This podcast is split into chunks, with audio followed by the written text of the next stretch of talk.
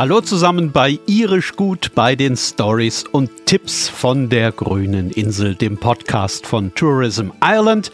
Heute mit Folge 17, in der wir in einer Region unterwegs sind, die zu meinen absoluten Lieblingsecken auf unserer Lieblingsinsel gehört.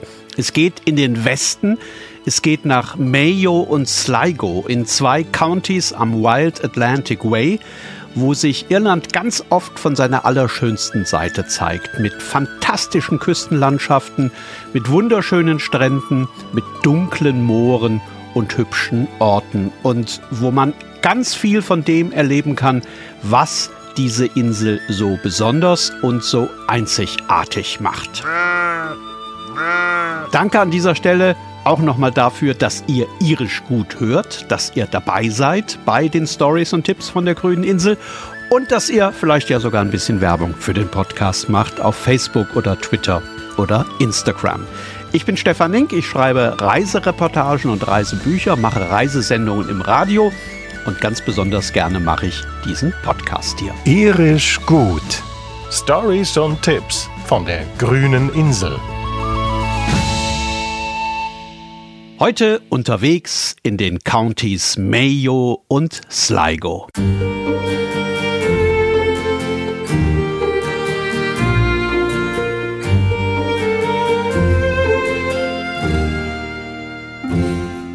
Was macht man, wenn man irgendwo zum ersten Mal ankommt und sich einen Überblick verschaffen möchte? Klar, man sucht sich einen hohen Punkt, von dem aus man eine gute Aussicht hat. Das habe ich auch gemacht, als ich zum ersten Mal nach Mayo gekommen bin. Ich hatte mit Freunden ein Ferienhaus in der Nähe von Westport gebucht und auf dem Weg dorthin war an der Straße ein großer Parkplatz. Und weil ich eh viel zu früh dran war und alle anderen erst abends eintreffen wollten, habe ich da angehalten und mich erkundigt, wo denn all die Leute mit ihren Wanderstöcken und Rucksäcken hin wollten. Na, auf den Berg natürlich wollten sie, haben sie mir geantwortet. Das sei der Croc Patrick, wurde ich aufgeklärt, der Berg des irischen Nationalheiligen. Da müsse man unbedingt mal gewesen sein. Ich habe dann nach oben geschaut und an den Ausblick von dort oben gedacht und dann habe ich kurzerhand beschlossen, ohne große Vorbereitung, da läufst du jetzt einfach auch mal rauf. Die Zeit nimmst du dir jetzt.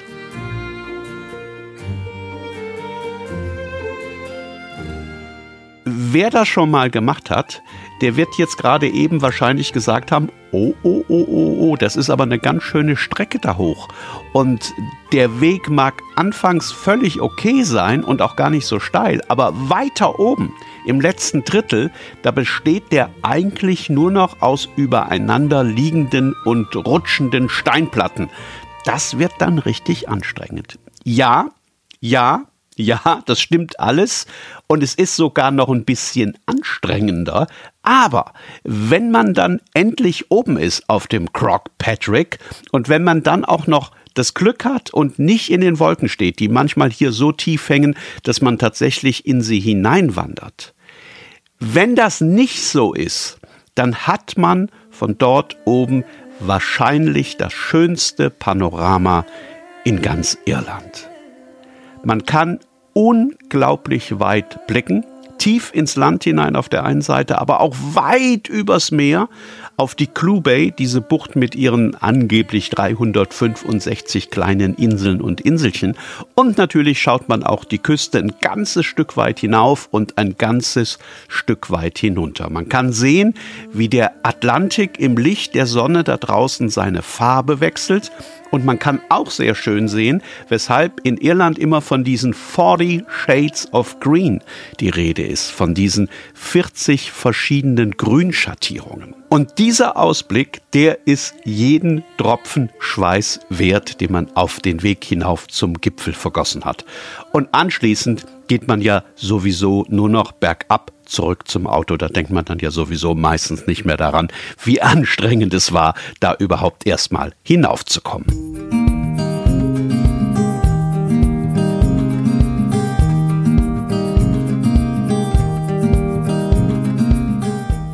Wo sollte man gewesen sein, wenn man Mayo entdecken möchte? Also auf jeden Fall in Westport. Das ist der Dreh- und Angelpunkt an diesem Teil der Küste.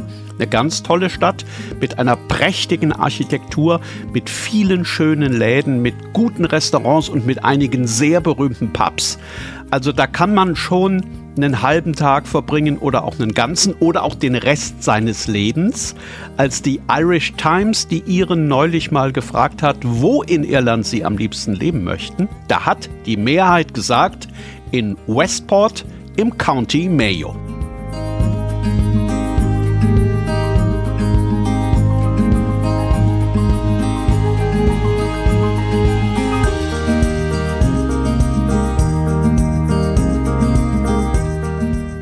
Ein Stück weiter nördlich liegt Achill Island. Das ist die größte Insel Irlands, bedeckt mit weiten Mooren und Hügeln. Da kann man von Westport aus auch wunderbar über den Great Western Greenway hinkommen. Das ist ein Wanderweg und ein Radweg entlang einer alten Bahntrasse. 44 Kilometer, wunderbar eben, wenn auch manchmal ist halt an der Küste mit ein bisschen Gegenwind. Nach Achill Island rüber kommt man dann über eine Brücke und obwohl das am Ende tatsächlich bloß ein paar Meter sind, habe ich jedes Mal das Gefühl, als sei ich über diese Brücke drüber und weit weg vom eigentlichen Irland in einer ganz anderen Welt unterwegs. Sieht natürlich so aus wie Irland, fühlt sich auch wie Irland an und ist aber trotzdem was ganz Besonderes. Heinrich Böll hat das vielleicht auch so empfunden. Dieser berühmte deutsche Schriftsteller hat in den 50er Jahren eine ganze Zeit lang hier draußen gelebt. Sein Cottage gibt es immer noch. Heute ziehen da im Sommer junge Schriftsteller ein und andere Künstler auch, um mal in Ruhe arbeiten zu können. Auf Ackle Island gibt es ziemlich tolle Küstenstraßen, vor allem aber gibt es spektakuläre Strände. Seit neuestem sogar einen zusätzlichen. In Due ist der Strand vor etwa 30 Jahren erst verschwunden, weil ihn die Wellen bei einem Sturm einfach weggespült haben um neulich wieder aufzutauchen, auch während eines Sturms. Also das war dann tatsächlich so, dass dieser Sturm über Nacht so viel Sand an die Küste geworfen hat, dass die Leute morgens beim ersten Blick aus dem Fenster ihren alten Strand wiedergesehen haben, als sei der die drei Jahrzehnte dazwischen überhaupt nicht weg gewesen. Sowas gibt es wahrscheinlich auch nur in Irland.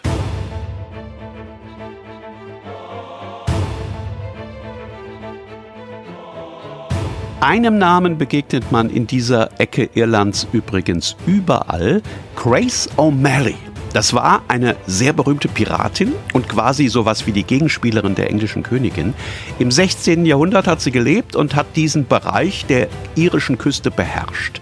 Ihre alten Wohn- und Wachtürme, die stehen bis heute am Straßenrand mehr oder weniger gut erhalten. Draußen auf Clare Island gibt es einen sehr, sehr schönen. Auf Achill Island gibt es auch einen. Und man kann sich, wenn man davor steht oder auch mal drum rumläuft, sehr gut vorstellen, wie diese Grace O'Malley oben von diesen Türmen Ausschau gehalten hat nach Schiffen der Spanier oder der Franzosen, die sie angreifen und kapern konnte.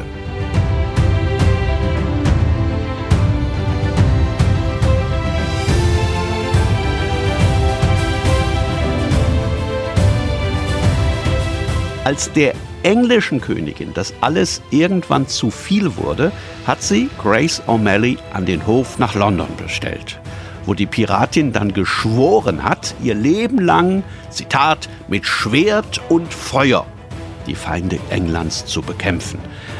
Was hier aber wiederum dann nicht bedeutete, dass sie diese Feinde nicht weiterhin munter kapern und plündern durfte.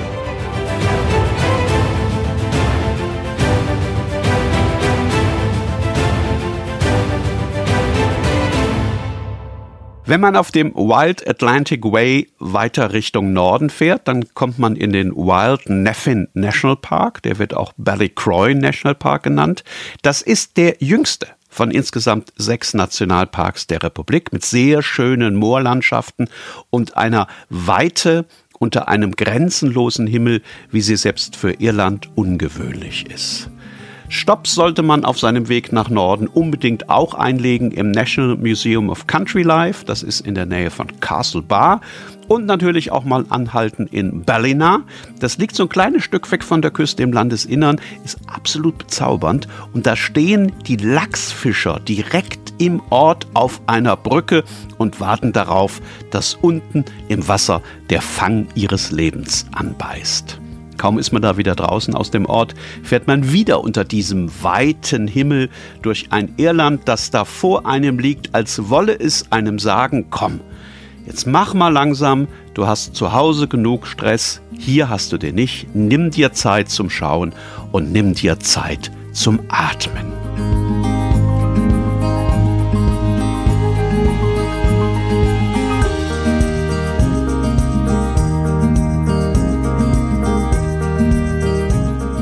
Das ist dort oben im Norden von Mayo eine sehr, naja, reduzierte Landschaft, die sich dann auch hinüber nach Sligo erstreckt. Das ist das nächste County Richtung Norden und das ist ebenso eindrucksvoll. Auch da gibt es unfassbar schöne Strände, an malerischen oder auch dramatischen Küstenabschnitten, zu denen im Sommer viele Surfer aus ganz Europa anreisen. Also Malamore Head ist wahrscheinlich die berühmteste Ecke dafür, aber auch der Strand von Strandhill ist beliebt, nicht bloß bei Surfern. Da kann man auch als Spaziergänger oder Wanderer wunderbar sitzen und hinausschauen aufs Meer. Und wenn jemand gerne William Butler Yeats liest, das hier in Sligo das sind die Landschaften, die den Literaturnobelpreisträger und sein Schreiben inspiriert und beeinflusst haben.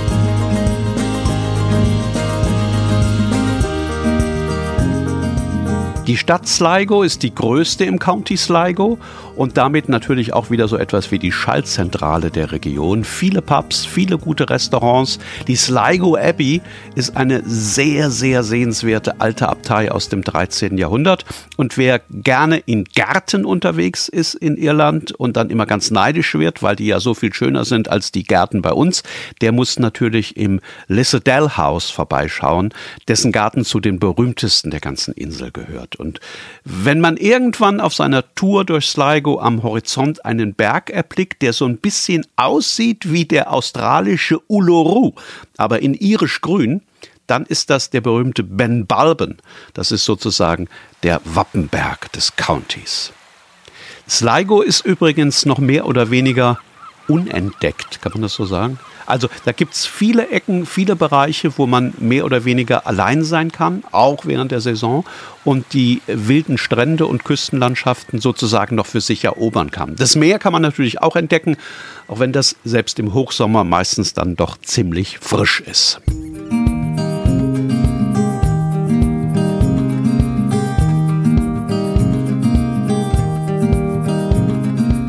Zum Schluss noch schnell eine Geschichte, die mir der Wirt eines Pubs in Ballycastle erzählt hat, ganz im Norden von Mayo, wo die Welt zu Ende ist oder zumindest Irland aufhört, was ja vielleicht auch ein und dasselbe ist. Ballycastle sieht aus, als habe die Zeit äh, beschlossen, kurz mal stehen zu bleiben, den Leerlauf einzulegen und zu beobachten, wie es denn eigentlich so weitergeht wenn es eigentlich gar nicht weitergeht. Also man muss sich das so vorstellen, zwei Reihen Häuser, Dorfstraße in der Mitte, Metzger, Lebensmittelladen, eine ganz tolle alte Eiche an der Friedhofsmauer, unter der ein paar Hunde vom Stöckchen holen träumen und im Schlaf ganz aufgeregt mit den Ohren zucken.